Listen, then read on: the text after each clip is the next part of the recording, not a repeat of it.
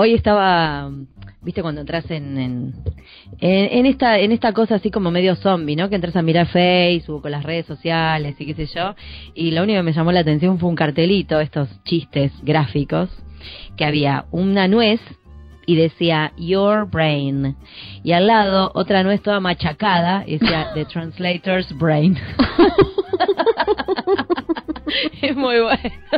Es terrible eso igual. Todo el cerebro uno, uno se cree como que es re lo más porque puede hablar otro idioma, como que tiene que tiene que tener un cerebro más avanzado, ¿no? No, resulta que tiene un cerebro machacado. Frito, frito, frito. ¿A vos te ha pasado de terminar de hacer algo y que el cerebro lo sentís como que se te fritó? Yo siento que hay veces que me ha pasado, y no de traducir, bueno, de traducir también, pero que decís, ay, por favor, por favor, necesito una cabeza nueva, no puedo más. Bueno, a mí me pasaba cuando me mudé recién acá a vivir a Estados Unidos, que terminaba a la noche. Ay, re cansada, como por Dios no me daba más, como quería hablar, quería hablar en español y tomar un mate con alguien, la desesperación. Después se te acostumbra el cerebro, se te acostumbra. Bueno, vos encima vivís en un país, o sea, hace un montón ya vivís en un país que habla otro idioma. A mí me pasó que yo viví una, un mes en Londres, ¿no? Que estuve ahí como haciendo una experiencia, unos cursos, qué sé yo. Y estaba todo bien. Cuando llegué, por ejemplo, no entendía nada. El tipo de la aduana me habló, no le entendí. Me dio vergüenza decirle, vengo, vengo, soy traductora, no le dije. Porque llegué re cansada después de tantas horas de viaje y el tipo me dijo, ¿qué? ¿A qué viene? ¿No? Era la pregunta. y yo dije, voy a disimular. Le dije, to study English. Como que no sabía. O sea, tuve que disimular. Porque estaba como, me lo a propósito, soy yo que soy idiota. Bueno, después imagínate, de tanto tiempo ahí hice cursos. Todo el día eran cursos de 6, 8 horas de actuación. O sea, nada, me explicaban en inglés, imagínate, nos iban a... Entonces, bueno, ahí, ahí mi cerebro se amoldó, ¿no? Al idioma.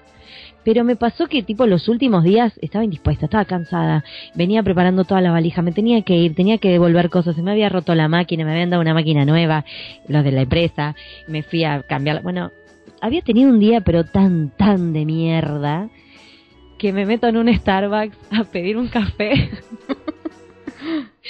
Y le dije a la chica, latte please, de tipo, no me más la energía para pedirle otra cosa me dijo, y la piba me dice, ah, ¿algo verdad? Y yo, ¿qué? Ah, no, sorry, no, no. no entendía, María. Ay, qué desesperada. Yo dije, ay, estoy... ¿Qué te estaba diciendo? Eh, ¿Tall piba era española.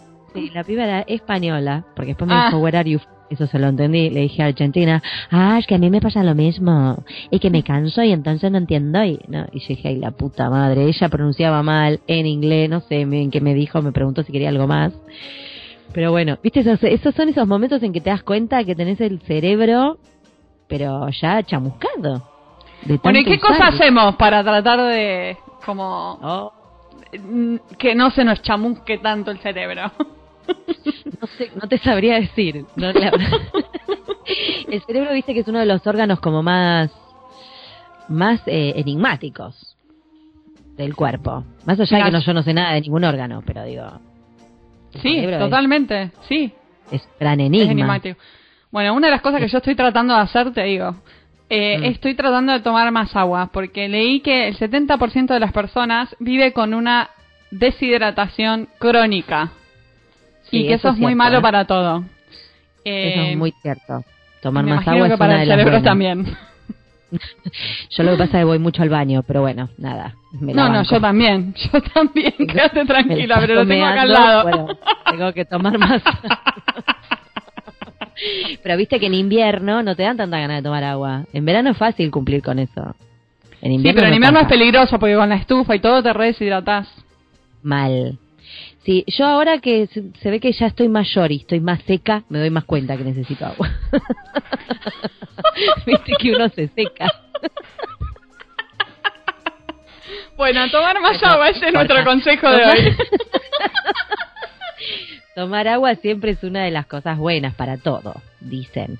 No, pero por ejemplo, qué sé yo, eh, mi mamá, por ejemplo, mi mamá eh, ya empieza, tiene tiene tiene problemitas, sí, tiene problemitas. Mi mamá no vamos a ahondar en los problemitas, pero parte de sus problemitas eh, tienen que ver con, con, con el cerebro. Entonces se empieza como a notar a veces que te dice una palabra en lugar de otra que yo le digo el síndrome del diccionario loco, ¿no? ¿Viste? Cuando la gente te, quiere decir una palabra y te dice la abajo. ¿No te pasó nunca escuchar a alguien? Bueno, es re loco eso. Yo digo, ¿cómo, cómo, ¿cómo pasa eso? Que, digo, más allá de la edad o de un problema en particular, ¿no? Digo, es, es como loco si te pones a pensar. Porque vos estuviste toda la vida ligando una palabra con una imagen, suponete, y de repente se te va esa conexión. Sí, sí, sí, se te descuajeringa. Este, claro. Me, da miedo eso, sinceramente. A mí me da un miedo tremendo. Con la cantidad de palabras que digo por minuto, imagínate si encima las digo mal. No me va a entender nadie. la cantidad de huevada que hablo. Sería... ¿Qué dijo señora? No sé, a mí estas cosas me llamaron siempre mucho la atención, ¿viste? Porque después me acuerdo también el padre de una compañerita mía de primaria, qué sé yo, que tuvo un, accidente cerebrovascular, estuvo muy mal, estuvo en coma, y yo cuando volvió del coma, digamos, no podía hablar. Un tipo de, no sé, 50 años, ponele. Tuvo que aprender otra vez a hablar. Es muy loco. Y la gente que le pasa que se le va como un idioma, pero le queda el otro, cuando tienen accidentes. Bueno. ¿Escuchaste eso? Sí, también, pero eso será un mito, no sé. Bueno, no sé. pasó. Le tendríamos que preguntar a nuestro invitado de hoy, al doctor Adolfo M. García, que la tiene re clara con estas cosas. Amigos pantufleros, les van a, se le van a volar los pelos a todos. Otra que tomar agua. Se van a querer acuchillar cuando escuchen a este muchacho que la tiene tan clara y no tiene 80 mil años como uno creería cuando lee su currículum. No, no, no, no. Es muy joven, es muy copado y hace neurolingüística, neurociencia y todo lo que van a escuchar a continuación. Adelante.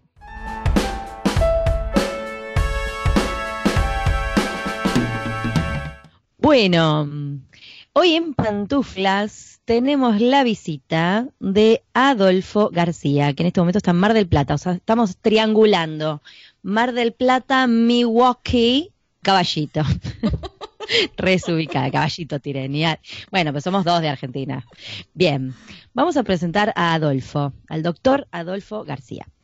El doctor Adolfo García es especialista en neurociencias del lenguaje. Luego de recibirse de traductor técnico científico en lengua inglesa y profesor de inglés, con los promedios más altos de su promoción, obtuvo un doctorado en letras con apoyo de una beca del CONICET. En su tesis, acreedora de una mención de honor, formuló el primer modelo neurocognitivo de los sistemas de reformulación interlingüística en bilingües. Anota esa parte. Reformulación interlingüística en bilingües. Luego extendió su formación científica como becario postdoctoral del CONICET en el Instituto de Neurología Cognitiva, INECO. Además, realizó estancias de formación e investigación sobre neurolingüística en la Universidad de Nueva York y en la Universidad Rice, en Estados Unidos. Actualmente se desempeña como director científico del Laboratorio de Psicología Experimental y Neurociencias, dependiente del Instituto de Neurociencia Cognitiva y Translacional, Argentina. También es investigador del CONICET, en Argentina, profesor adjunto de neurolingüística en la Facultad de Educación de la UNCUYO, en Argentina, miembro de la red temática internacional TREC, Translation Research Empiricism Cognition, y colaborador externo del Centro de Neurociencia Cognitiva de la Universidad de La Laguna, España.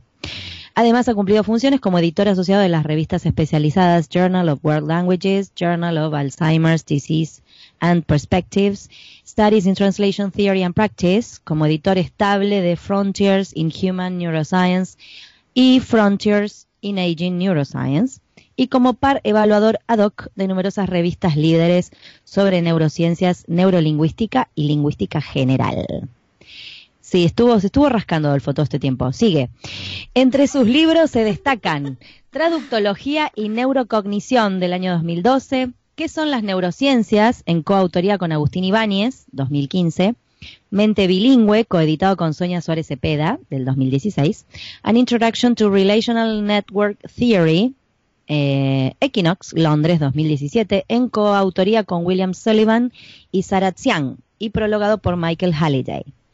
Neuroscience and Social Science, The Missing Link, editado en conjunto con Agustín Ibáñez y Lucas Cedeño, eh, New York 2018. Y Contextual Cognition en, coautoría con Agustín Ibáñez. También, acá dice Springer, Heidelberg 2018. También ha publicado un libro de relatos titulado Incierta Forma, Babel 2012. Hay mucho más para hablar de Adolfo, solamente voy a agregar algo que también nos llamó mucho la atención eh, y ya pasamos a la entrevista. Eh, dice que también en el 2015 eh, su labor sobre el rol del lenguaje como marcador temprano en enfermedad de Parkinson fue destacada como uno de los 10 principales avances científicos de la Argentina. Bueno, como verán, Adolfo es una persona mm, muy atareada y está haciendo muchísimo trabajo sobre el cerebro, la mente, el lenguaje, bueno, todo eso junto, quizás estoy diciendo algo mal, bueno, no importa. La neurociencia, la neurolingüística. Eh, así que bienvenido, Adolfo. Muchísimas gracias por aceptar esta humilde entrevista en, en Pantuflas. No, no, no, al contrario. Gracias a ustedes por el mal tino de invitarme. Bienvenido, Adolfo. Un placer tenerte acá con nosotras. Un gusto, un gusto. Hemos, hemos escuchado algunas entrevistas tuyas, qué sé yo, que, bueno, y lo dice además la biodata que acabamos de, leer, que en principio sos traductor. Arrancaste por ahí. Arranqué por ahí, sí, sí. Hace ya unos, unos cuantos años eh, me recibí de traductor, traductor técnico científico en lengua inglesa. Eh, luego, en paralelo a esa carrera, eh, hice mis estudios de grado como profesor de inglés y en ese tránsito descubrí que había algo que se llamaba lingüística y que había gente que ocupaba las horas de su día estudiando el lenguaje. Eh, y me pareció una cosa interesante. Eh, bueno, y empecé a, estudiar sobre. Tenía asignaturas ¿no? sobre estas, este, sobre lingüística y cuestiones este, vinculadas, pero me formé mucho como autodidacta también. Y bueno, eh, luego llegó la neurociencia. Eh, sí, sí, sí, la posibilidad de estudiar el lenguaje eh, en relación con el cerebro y eso la verdad es que me, interesó mucho y al día de hoy es lo que, bueno, lo que hago la mayor parte de mi tiempo. O sea que en realidad como traductor llegaste a ejercer, ¿no? Digamos, fue como el paso, fue lo que te presentó esta la verdadera pasión, digamos. Sí, sí, sí. No, mira, hice mis, eh, bueno, mis primeros trabajos este, fueron de, traductor. De hecho, hay algunas, este, algunas cuestiones paradójicas, ¿no? Mi primer, mi primer encargo traductor fue eh, la traducción de una carta de vinos. Eh, hablo ahí de, y bueno, sucede que yo soy abstemio, con lo cual a ah. la, claro, ¿no? A los, a los desafíos lingüísticos y tipológicos del tipo de, ¿no? de, las cartas de vino en particular, había que sumarle mi, eh, mi supina ignorancia al respecto, ¿no? Pero, claro. Pero bueno, pero igual... Oh, ¿Cómo salió esa traducción? ¿Cómo salió esa traducción? No, es inconfesable. Es inconfesable. Igual quiero hablar a favor tuyo, porque si le hubiese tocado un traductor medio borrachín, tampoco hubiese salido bien. Digo, porque en el afán de investigar terminaba pasado de, rosca arriba del papel de la computadora, o sea, así que mejor. La, la, lástima es que la única forma en que yo podría defender esa traducción es si pudiera decir que estaba borracho cuando la hice, y eso escapa mis posibilidades, así que estoy condenado al eternum. Te quedaste sin excusas, es cierto. Claro. Eh, bueno, contanos un poquito, bueno, nosotros tampoco sabemos mucho. La verdad es que uno dice, bueno, a ver, neuro, lingüística, neuro, debe tener con esto, lingüística con el pero la posta, posta, posta. Si, vos tuvieras que describir qué es la neurolingüística, ¿qué es? La neurolingüística es un, campo científico eh, cuya, bueno, digamos, cuya morfología es bastante eh, transparente, ¿no? Eh, es el estudio de los aspectos cerebrales del lenguaje. Y esto es, em, es, interesante, eh, por un lado, porque ya en ese rótulo, em, digamos, está instanciada la interdisciplinariedad, ¿no? Es decir, la neurolingüística es una, una ciencia en la que el contacto de distintas áreas de conocimiento y especialidad no solamente es un decir, sino que es un bastión inexorable. No hay forma de hacer un buen estudio neurolingüístico si vos no combinás eh, saberes, competencias, procedimientos, métodos provenientes de las ciencias del lenguaje, las ciencias biológicas, bueno, la estadística, la informática. Eh, pero es eso, es, es, el, podemos decir que es un, un campo interdisciplinario que trata de entender cómo el cerebro humano procesa, produce, comprende, adquiere, pierde sus capacidades lingüísticas.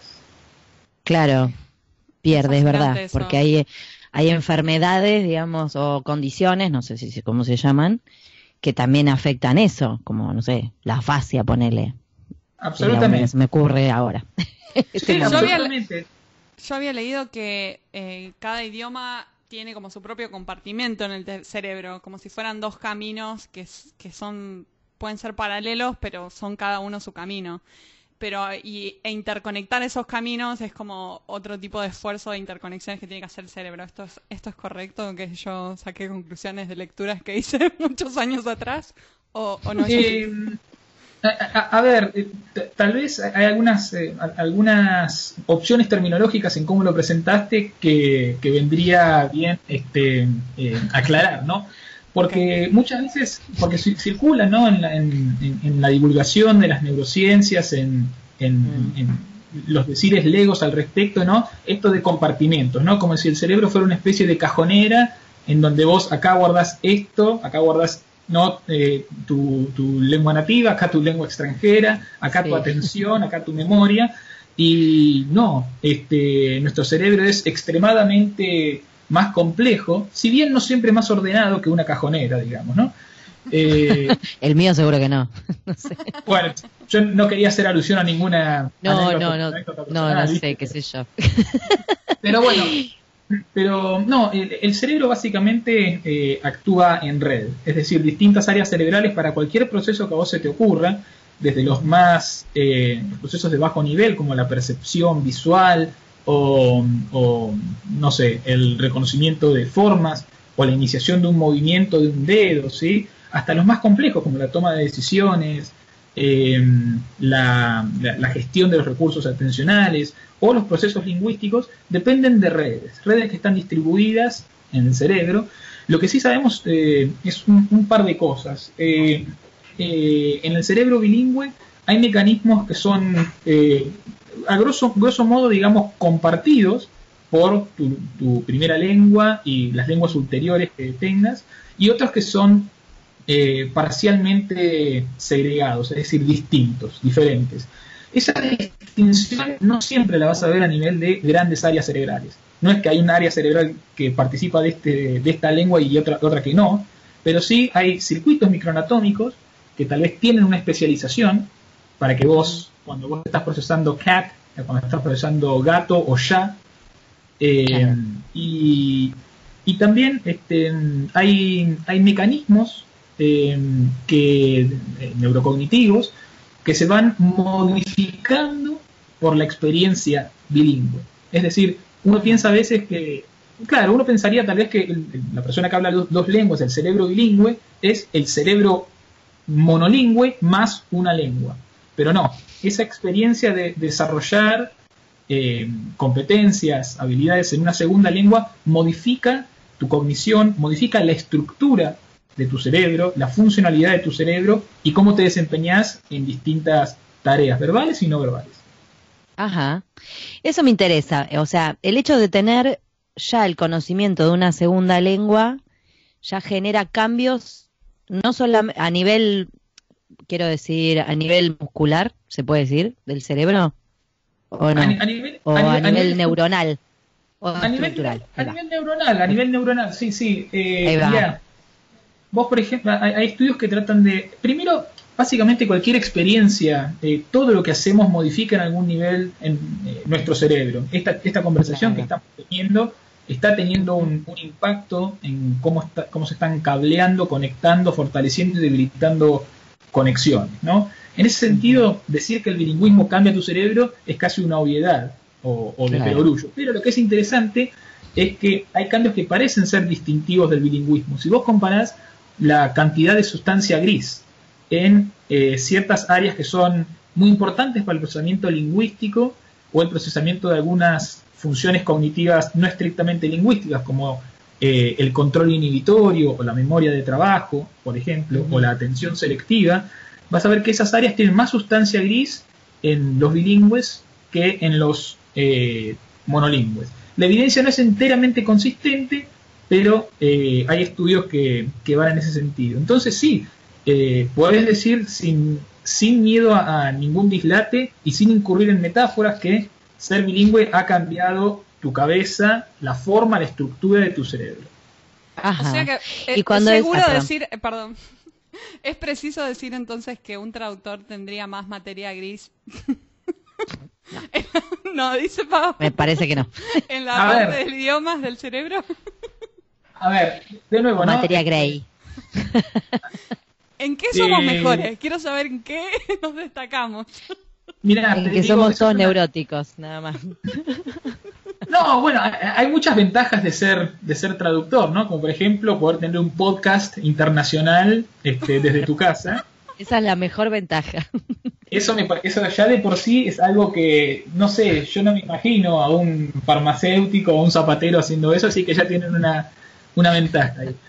Lo, no, lo otro es que hay una línea de investigación eh, que de hecho también llevamos adelante internacional, ¿no? Pero que en nuestro laboratorio trabajamos también, que tiene que ver con eh, comparar el cerebro de no de los hemos trabajado con traductores, sí, pero sobre todo trabajamos con intérpretes, intérpretes de conferencias, intérpretes simultáneos. Y esta es una línea de investigación robusta. Al día de la fecha debe haber unos 30, entre 30 y 40 estudios en, ciencias cognitivas y en neurociencias que tratan de ver, tratan de comparar los procesos cognitivos de intérpretes contra los de bilingües no intérpretes, ¿no? Y también hay evidencia que muestra que hay cambios estructurales, funcionales en, el cerebro de los, eh, de los intérpretes. La evidencia no es muy... A veces se muestra, hay estudios que muestran que hay más materia gris en ciertas áreas, hay otros que muestran que hay menos, lo cual... No, pero lo que... uno, uno es como que se ve tentado a decir, ah, más es mejor, menos es peor. Eso no, necesariamente es así. Eh, a veces un, un mecanismo eh, de, que es una marca del cerebro experto es lo que se llama la poda cortical. Es decir, básicamente, para tener mejor eficiencia yo necesito menos recursos. Entonces, eh, digamos, logro mayor, un rendimiento mayor con patrones de actividad o con, claro, ¿no? Con, menos, vamos a decir así, para no entrar en detalles, de, mm. algún eh, aspecto cerebral. Y una cosa interesante es que dentro de esta línea de investigación hay estudios que muestran que esos cambios a nivel cerebral y a nivel del desempeño en tareas lingüísticas y no lingüísticas se, eh, dan incluso en estudiantes de segundo y de primer año de interpretación. Es decir, que el impacto de la experiencia sostenida, el ejercicio sostenido de la interpretación simultánea en la neurocognición no, tiene, no, no, es que solamente se da cuando uno alcanza niveles altos de un estándar de desempeño experto, sino que eh, en un poco tiempo uno ya puede empezar a ver cómo esa experiencia lingüística particular eh, te cambia el cerebro. Te cambia. ¿Y cómo se hace, por ejemplo, un estudio de ese tipo? O sea, me imagino que debes tener que tener el cerebro en funcionamiento y que se conectan. O sea, ¿cómo, cómo es, por ejemplo? Hagamos de cuenta que no tenemos idea, que en realidad es lo que pasa, ¿no? No tenemos idea. Hagamos, hagamos de cuenta, hagamos de cuenta. Mira, pero eh, no, es, es, una. O sea, yo, yo, llego, yo llego a tu laboratorio y digo, hola, ¿qué tal? Soy traductora bilingüe, soy bilingüe, pero no soy intérprete, vengo al estudio. ¿Qué tengo que Bien, hacer? Perfecto. Bueno, mira, hay, hay mil cosas que se pueden estudiar y que se estudian, ¿no? Pero, por ejemplo, una cosa que hacemos nosotros en el laboratorio es, te vamos, vas a venir, este, te vamos a, a explicar cómo es el estudio, te vamos a sentar frente a una computadora y te vamos a poner una malla en la cabeza, como si fuera una gorra de natación, con 128 electrodos, eh, que lo que hacen es captan la actividad eléctrica que está sucediendo en tu cerebro. Y en la computadora te vamos a proponer algunos, algunas pruebas, algunos juegos, si querés verlo así. Te vamos a presentar palabras y te vamos a pedir que las leas o que las traduzcas en una dirección, digamos, ¿no? En, dirección directa o en dirección inversa, o te vamos a dar pruebas cognitivas de distinto tipo, de memoria de trabajo, eh, distintos procesos, y lo que vamos a ver es qué pasa en, tu cerebro mientras estás haciendo esas tareas. Luego le vamos a pedir lo mismo a bilingües que no son traductores. Y luego lo que vamos a ver es comparar esos patrones de actividad cerebral eh, en, el cerebro de los traductores versus el de los no traductores. ¿no? Esas diferencias nos van a permitir inferir qué es lo que tiene de particular tu cerebro traductor del cerebro no traductor del, otro grupo. ¿no? Del otro grupo, claro. ¿no? Qué lo, me intriga mucho. Hay de, los materiales que, que escribiste que se llama La ventaja del intérprete. Hipótesis de la ventaja del intérprete. ¿Cuál, ¿Cuál es esa ventaja? Mira, dicho, dicho sencillamente, o sea, en, en ciertas, en ciertos, ciertos procesos lingüísticos, los intérpretes son más eficientes que los bilingües no intérpretes. Incluso mm. cuando, cuando los emparejas por sexo, por edad, por nivel educativo, por competencia eh, en su segunda lengua, eh, eh, hay, por ejemplo, en, vos, si suministras una tarea de traducción de palabras, los intérpretes las traducen más rápido que los no intérpretes. En tareas de detección de errores semánticos en textos son más eficientes los intérpretes. Eh, tareas de eh, procesamiento de palabras nuevas o pseudo palabras, también este, hay evidencia que muestran que ganan los intérpretes. Hay otras tareas lingüísticas en las que no hay diferencias. Lectura de palabras en una sola lengua, por ejemplo, no, no hay ninguna, eh, ningún estudio que muestre ventajas para los intérpretes. Y así también fuera del, ámbito lingüístico, tal vez el, dominio cognitivo en el que más sistemática y replicablemente se han mostrado las ventajas del intérprete es en memoria de trabajo. en tareas de recordar secuencias de números o de palabras, por ejemplo, eh, incluso cuando vos pones otras tareas cognitivas al medio, los intérpretes les ganan sistemática y robustamente a los no intérpretes. Eso es lo que en ese artículo que vos mencionás yo di en llamar la eh, hipótesis de la ventaja del intérprete. Claro, sí, tiene, tiene mucho sentido por una cuestión de, lo que es el trabajo de ellos, en realidad. Porque el traductor, más allá de ser bilingüe y de tener competencias similares, eh, tiene tiempo para revisar, tiene tiempo para ponerse quisquilloso en buscar la palabrita, es otra, otro trabajo, el intérprete necesita la rapidez.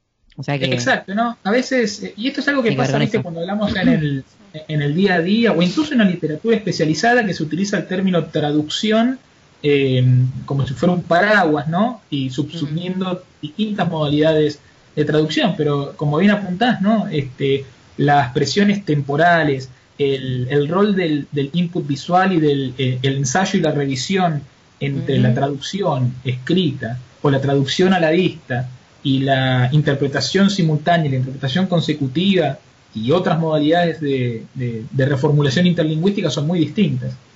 Claro, claro. Em, acá te voy a tirar un mito. Mito, a ver si es verdad o no. Mito que me ha llegado, mito, un mito, así. El mito de que si sos, sos bilingüe o por lo menos utilizas el cerebro para aprender otro idioma, tenés menos chances de tener Alzheimer. ¿Qué hay de verdad en ese mito? Mm, no, no es un mito. No es un mito. No, no, ah, no. Es que, es que no es un mito, es un, es un hallazgo empírico que no ah, es completamente consistente. A ver, ¿qué es esto? ¿Qué es un mito? Un mito es eh, una, un postulado que circula ahí, es falso y sobre todo no tiene ningún fundamento empírico. Eh, ah, neuromitos hay muchos, ¿no? Por ejemplo, un neuromito típico y absolutamente falso, ¿no? Es esto de que usamos el 10% del cerebro, eh, o que el hemisferio derecho es el hemisferio creativo y, psicodélico. no me digas que es un mito. Ay, me muero. Yo también. le creí, le creí. Así que todos los mismos que le hiciste a tu hemisferio favorito pensando que estaba en esas divisiones fueron en vano. No, no hay tal cosa. No, yo me hago, me hago la canchera de que uso los dos hemisferios porque soy actriz y digo, ay, claro, uso el creativo y el otro. No, mentira, al final era todo mentira. Eh, claro, usás los dos hemisferios porque sos humana. Así es. Básicamente. Sí, sí lamento, lamento bajarte del pedestal. Necesitábamos invitar a Adolfo para sacarnos este mito de encima. Otro mito es que si a los niños le hablas más de un idioma los podés confundir y no conviene. Eh, todo eso, bueno, ahora se está desmintiendo, ¿no?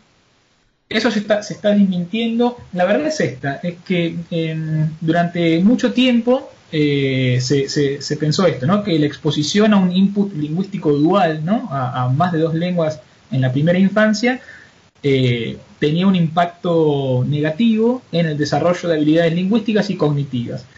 Eh, esto llegó a tener impacto en políticas públicas educativas. En Canadá, por ejemplo, antes de la década del, 80, en el 60, 70, eh, por algunas investigaciones mal formuladas que habían arrojado este tipo de, hallazgos, se, se vedó, se, prohibió la educación bilingüe hasta eh, superada la primera infancia. Hoy lo que sabemos es lo siguiente. si vos comparás el desempeño de bilingües contra monolingües, ¿sí?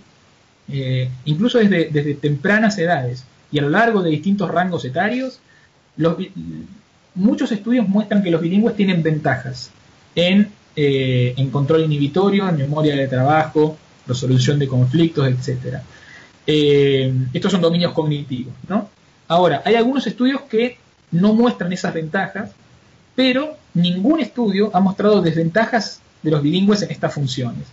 Donde sí hay desventajas de los bilingües es si vos, por ejemplo, comparás el conocimiento, la cantidad de palabras que conoce un niño bilingüe en una sola de sus lenguas.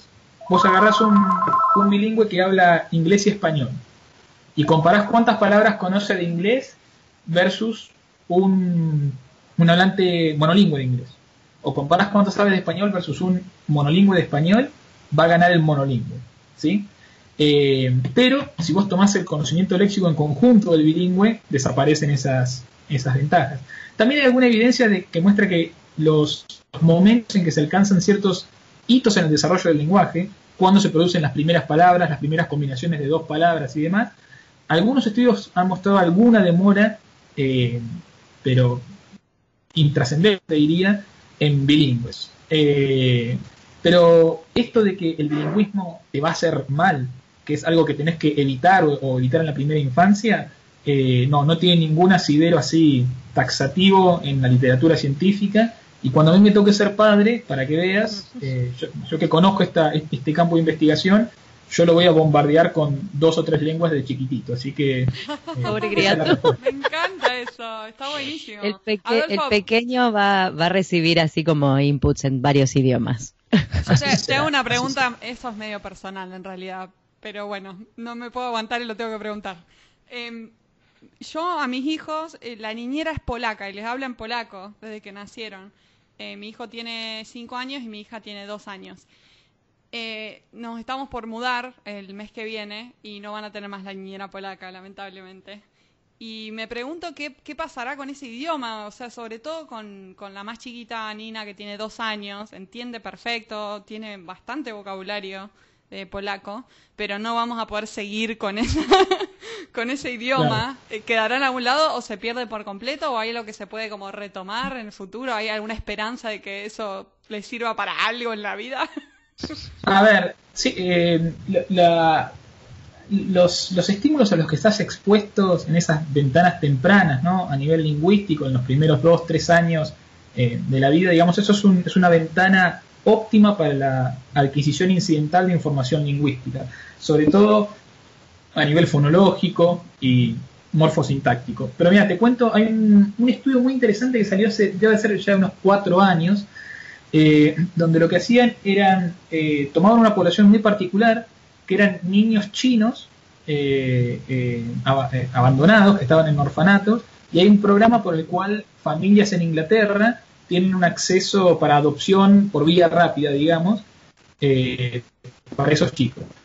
Esos chicos entonces van, terminan siendo hablantes monolingües, muchas veces monolingües, pero digamos hablantes nativos de inglés, porque se insertan en Inglaterra a los seis meses de edad, a los siete meses, ocho meses, ¿no? De haber nacido. Pero después hay, se les hacen pruebas para ver si tienen algunos marcadores cerebrales específicos que muestran discriminación de fonemas, eh, de sonidos del habla, ¿no? En chino. Y se encuentra que esos chicos que estuvieron expuestos al chino solamente seis, ocho, nueve meses, y después el chino desapareció de sus vidas por completo, incluso evaluados años después, siguen teniendo respuestas cerebrales que muestran una sensibilidad a la identificación de fonemas del chino.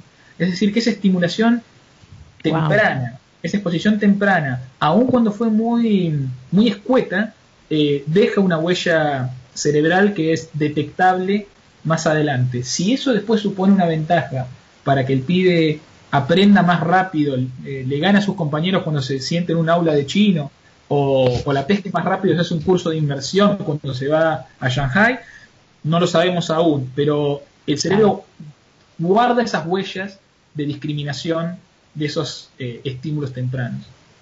Mira que, mira qué loco, ¿eh? Fascinante. Muy, muy, muy, muy, sí, tal cual. Qué increíble. Em, me interesó del, de lo que leímos en tu biodata, esto del rol del lenguaje como marcador temprano de Parkinson. No sé si es muy complejo como para explicar cómo, cómo se, se conecta una cosa con la otra. No, bueno, eh, todo tema científico es, es, complejo de por sí. La ciencia de por sí eh, es una simplificación de la complejidad del tema y de los fenómenos en sí. Eh, y, y un, una habilidad que, para mí es importante de la labor científica es la divulgación, que supone que uno deba poder comunicar esas cosas complejas en términos eh, llanos, que prescindiendo de los detalles más, más duritos sean inteligibles, ¿no? Bueno, ahora vos me dirás si cuando intente hacerlo cumplí con esa misión de, la ciencia o no. Tratamos, tratamos. Si, me ves cara de que ah, no entendí nada, es que bueno, qué sé yo. Yo me voy a sentir, sí, sí, muy decepcionado y me voy a sentir con un íntimo fracaso si es así. Pero mira, la cosa es esta. Eh, la pregunta general es si hay eh, algo en nuestra conducta lingüística, la forma en que comprendemos y usamos el lenguaje, que nos pueda dar indicios sobre eh, la integridad de ciertos sistemas cerebrales. Es decir, de cajón vamos a decir que cómo comprendemos y usamos el lenguaje está relacionado con el cerebro, así, muy, muy generalmente, ¿no? Bueno, ciertos fenómenos lingüísticos, ciertos tipos de palabras, ciertos tipos de construcciones, se, apoyan más principalmente en ciertos sistemas cerebrales que en otros. En particular, eh, hay un tipo de, palabras que son los que se llaman verbos de acción. ¿Qué son los verbos de acción? Son aquellos que eh, denotan acciones corporales agarrar, saltar, caminar, eh, aplaudir, cosas que haces movimientos del cuerpo, ¿no? Claro. Y esos, esos verbos que denotan movimientos del cuerpo eh, dependen de un modo diferencial y específico, en comparación con muchos otros tipos de palabras, de los circuitos motores del cerebro. De algún modo, para decirlo muy someramente, cuando vos comprendés eh, un verbo como patear o como aplaudir, parte de los circuitos cerebrales que se activan y contribuyen a que vos comprendas o uses ese verbo son los mismos que a vos te permiten patear y aplaudir. El lenguaje de algún modo le echa mano a esos circuitos cerebrales que median las experiencias que describen. ¿Estamos bien hasta ahí? Entendió perfectamente. voy bárbaro, ¿eh? Voy bien. Perfecto. Hasta ahí, bien. Pero entonces, eso es algo que que nos antecede a nosotros como, laboratorio, no es un, hallazgo que se viene trabajando desde hace tiempo en la literatura. un, avance en el que eh, venimos trabajando fuerte en el laboratorio es la siguiente pregunta. Si esto es así, si hay una relación tan íntima entre estos verbos que describen el movimiento y los circuitos motores del cerebro, eh, primera pregunta es, ¿podremos tomar estos verbos como un indicio de que esos circuitos motores están afectados? Entonces lo que hacemos es, hemos trabajado con pacientes con enfermedad de Parkinson, pero también otras enfermedades neurodegenerativas motoras, como la enfermedad de Huntington o ataxia cerebelosa. Y efectivamente encontramos que estos tipos de verbos arrojan déficits selectivos. Se ven específicamente afectados aun cuando el procesamiento de otro tipo de palabras no eh, presenta Ningún, ninguna alteración. Y luego nos hicimos una, una pregunta ulterior que es más agregada, más, más interesante. Estas enfermedades como el Parkinson, el Huntington, la ataxia, son enfermedades neurodegenerativas. Es decir, eh, a diferencia de una fascia, por ejemplo, si, si un paciente desarrolla una fascia por stroke, tuvo un accidente cerebrovascular, por ejemplo, y eso produce una lesión que se produce en ese momento y después se mantiene relativamente estable. En cambio, enfermedades como el Parkinson o como pasa en otras neurodegenerativas, el Alzheimer, por ejemplo, la demencia frontotemporal, son neurodegenerativas. Si un paciente comienza, un paciente de Parkinson, empieza a tener síntomas motores, empieza a tener temblores o rigidez o movimientos anormales a los 55 o 60 años, eso es el momento culmine de un proceso de neurodegeneración que comenzó 15 o 20 años antes. Claro. Claro, pero sin que haya una manifestación observable, ¿no? Entonces, la pregunta fue si esta relación entre estos verbos de acción y los circuitos motores es tan íntima, tan, tan fuerte, podremos encontrar que personas que aún no tienen Parkinson o una enfermedad neurodegenerativa motora, pero están en riesgo de desarrollarla, porque tienen antecedentes genéticos o porque hay un antecedente familiar, encontraremos también esos déficits. Y al día de la fecha tenemos tres trabajos en esta dirección que indican que esto podría ser así.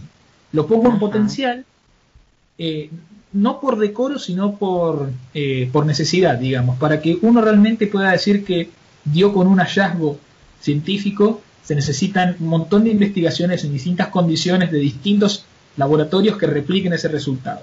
Hoy por hoy vamos acumulando cada vez más evidencia en este sentido, pero hacer un tema tan delicado realmente es importante no crear falsas expectativas, ¿no? Pero esa es la línea que venimos trabajando. Qué bueno, ¿no? Eh, la verdad es que no, se entendió perfecto, ¿eh? Ya entendí todo. Eso. Muy bien. Lo que me lo que me explicaste, entendí todo. Si lo entendí yo, por favor, los podcast escuchas lo tienen que haber entendido. Con tu hemisferio derecho, incluso, fantástico. Pero oh, el derecho está como loco. Bueno, no sé, Mari, si tenés alguna pregunta más. Eh, tenemos miles, pero la verdad es que tampoco lo podemos quiero... Adolfo todo el día ahí sentado, pobre hombre. Sí. Quería preguntarte si tenés algún consejo para los traductores para mantener su cerebro eh, cuidado, funcionando bien. Uy, lo, lo, de consejo me, me, incomoda esa pregunta que, que, me haces, digamos, ¿no? Porque claro, el consejo es como que uno lo pone en una especie de pedestal, ¿no? De yo sé cómo es la cosa y te voy a decir cómo hacerla. Eh, Ponga el cerebro en remojo, duerma, coma. Claro, claro, claro. No, lo que, lo que sí te puedo decir, este, sacando de lado el, término con, consejo que me, este, me da un, poquito de, presión, es esto. Hay un, hay un montón de, investigaciones, pero de décadas, em, en, en, neurociencias cognitivas, en neuropsicología, en estudios comportamentales para el desarrollo de políticas públicas, que muestran que hay algunas experiencias vitales que son em, favorables para el desarrollo de procesos cerebrales y otras que son perniciosas, digamos, ¿no? el sedentarismo, eh, el tabaquismo, eh, la falta de sueño sostenido, son todos factores de riesgo para enfermedades eh, cardiovasculares y para enfermedades cerebrales. Correlacionan con el riesgo de incidencia de demencias, por ejemplo.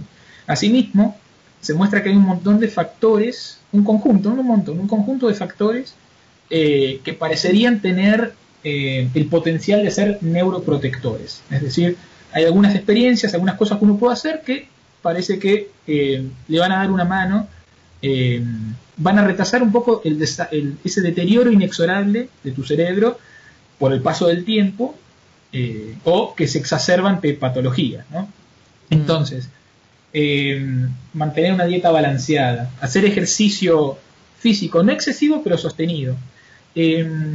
Plantearte actividades que te saquen de tu zona de confort, eh, cosas que te desafíen intelectualmente.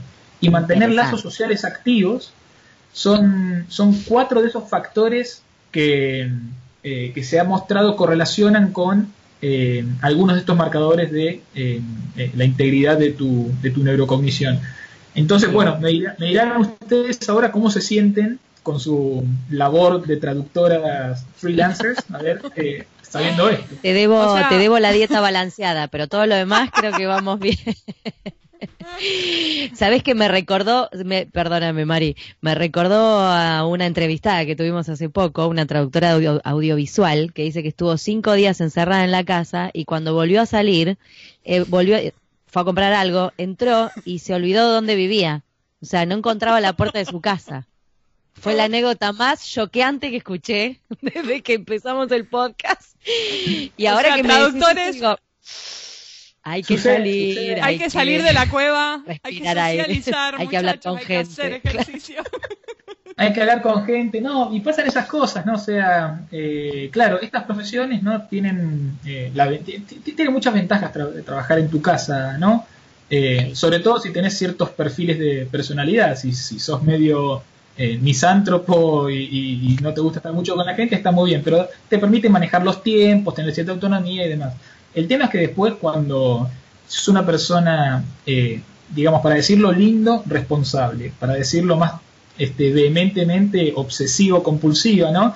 Eh, esa libertad que es la que vos te acercó a decir voy a ser freelancer para poder descansar cuando quiero, etcétera, hace que te encuentres trabajando 12, 14 y 6 horas por día en horarios que están cualquier hora, tal cual. Claro, a la geografía de tus clientes y demás. Eh, bueno, hay que, hay, que empezar a prestar atención y balancear cuándo vos querés este, exigir tu cuerpo y tu organismo en función de crecer profesionalmente, hasta cuándo y cuándo ya realmente no vale la, no vale la pena ese esfuerzo eh, y te estás haciendo más mal a tu, a, tu cuerpo que lo que lo, lo, bien que le estás haciendo a tu currículum, ¿no? Entonces, eh, hay, hay, que tenerlo en, en, cuenta, sí. Tratar de distribuir un poco la cosa. Un poquito, que no sea, eh, aparte tampoco tanto, porque esa, la mayoría de nosotros somos como medio, medio nerdis. No sé, también nos hicieron una distinción entre nerd y geek, no sé cuáles somos, ponele nerdy. Em, y quizás uno está todo el tiempo tratando de como de, de, de mejorar su parte intelectual y todo el resto, digo, al final uno no es una cabeza nada más, ¿no? O sea, más allá de que estés sentado en una silla, necesitas activar otras cosas. No, y aparte porque, porque todos tus procesos eh, eh, cognitivos, intelectuales están atravesados y están eh, en, diálogo constante con la dinámica de tu cuerpo. no, no hay una, una escisión en la cual lo, lo, lo cognitivo es totalmente independiente y disociado de lo que vos haces con tu cuerpo, con tus sistemas afectivos, emocionales. Eh, realmente, o sea, cuando decimos que el, cerebro opera en red, opera en red y, es una red muy, muy promiscua, digamos, donde todos los, los, circuitos están echándole manos a todos los circuitos, ¿no? Eh, así que, sí, sí, eh, definitivamente. Igual yo te digo esto y te decía, lo de consejo me queda grande porque yo también incurro en, en todas estas malas prácticas eh, pero bueno, por lo menos te puedo comentar lo que la literatura sugiere, ¿no? lo que en realidad todos tenemos la teoría, después ponerlo en práctica a veces hay que hacer el esfuerzo, ¿no? Digo, eh, con respecto a esto de cómo, cómo me acordé ahora, eh, yo además soy actriz y el año pasado hice un infantil y tenía que bailar en la coreo final. Yo no soy bailarina, me, me puedo mover, pero no soy bailarina y tengo más de 40 años, con lo cual tampoco era tan sencillo someterme a horas y horas ensayando una coreografía. Y sin embargo había algo que salía con la cabeza como quemada. O sea, no es que salía cansada solamente físicamente, la cabeza me explotaba. Yo digo, ¿será que transpiré mucho? ¿Será que estaba cerrado? no, no, era porque se ve que mi cerebro estaba como procesando cosas nuevas, viste que hay gente que por ahí medio díscola para moverse, yo no, pero igual había demasiada información, se ve. Y ahí yo dije, claro, eh, eh, estoy como usando la cabeza para otra cosa. y se ve que afecta. Bueno, la, aprendí la coreo, ¿eh? La aprendí, salió bien. No, me cabe duda. Este, sé que este, después de tres meses haciendo lo mismo. No, yo sé que ahora la, audiencia no lo va a poder ver porque esto va a salir por audio únicamente, pero yo que te tengo acá en video, ¿te puedo pedir un pasito de baile o queda para la próxima? eh, a ver, eh... ah, ah, no, impresionante. Impresionante. Decí la verdad, Adolfo, viste todo si me pones la, la, gorra esa con los 128 eh, cablecitos, no sé, te estalla la máquina. No, creo eso. estalla la máquina y, estalla, y estallan los, electrodos de los dos lados, acordate, ¿no? De los dos lados. y, eso que además de bailar cantaba también, no, para, para, ahí sí que estalla todo. Se rompe toda la, la, burbuja. Impresionante, impresionante. Bueno, queda, queda pendiente. Queda pendiente, se las mando por video. Sí, ahí está. Dale, dale, dale. Muchas gracias, Adolfo. La verdad, muy buena. Estás preocupado, así que te agradecemos que te hayas tomado el tiempo de charlar con nosotras. No, un gusto, un gusto. Eh, no, les agradezco el espacio. Realmente, eh, para los que trabajamos en, esto, eh, es importante tener espacios para, para, para, comunicar lo que hacemos, ¿no? y que, este tipo de conocimiento, ya sea porque interesa anecdóticamente o a nivel teórico o por sus implicancias, posibles implicancias prácticas, sociales, clínicas o educativas, digamos, eh, tiene, que, tiene que llegar a, tantos lugares como, como pueda, ¿no? Eh, así que, al contrario, el agradecido soy yo porque, bueno, por dar este, esta avenida para que, para que circule esta información. Bueno, además de todos los, los, libros que además, o sea, que van a aparecer en tu en tu biografía, eh, ¿tenés alguna página o algo así de divulgación de tus cosas o algún canal de YouTube o algo así por si alguien tiene ganas de seguir mirando o escuchándote? Sí, sí, sí. Eh, yo primero este, pondría en tela de juicio la sanidad de las personas que quieran seguir ese tipo de cosas, ¿no? Pero eh, eh, allá de eso, no, sí. Los que estén interesados en conocer estas líneas de investigación que comentamos y tantas otras que llevamos adelante en, el laboratorio, pueden visitar nuestro sitio web, que es uh LPEN. LPEN, Laboratorio de Psicología Experimental y Neurociencias, lpen.com.ar. Perfecto. Así lo, lo, apuntamos también. Yes. Bueno, mil gracias, muchísimas gracias. Muy interesante todo lo que hemos charlado. Besos ahí por Mar del Plata. Al contrario, chicas, un saludo grande y estamos en contacto.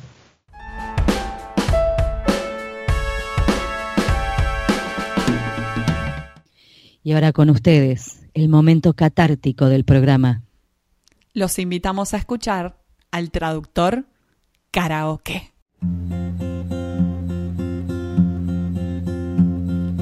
Yesterday, all my troubles seem so far away. Now this client says he cannot wait. He wants this done for yesterday suddenly. I don't know how to explain to him. Maybe a black hole could be the only way to travel back in time to yesterday. Why do they come to me with this nonsense request of urgency? I said, You should have come a week ago if you wanted it for yesterday. Yesterday. All my troubles seem so far away. Now this client says he cannot wait. He wants this done for yesterday.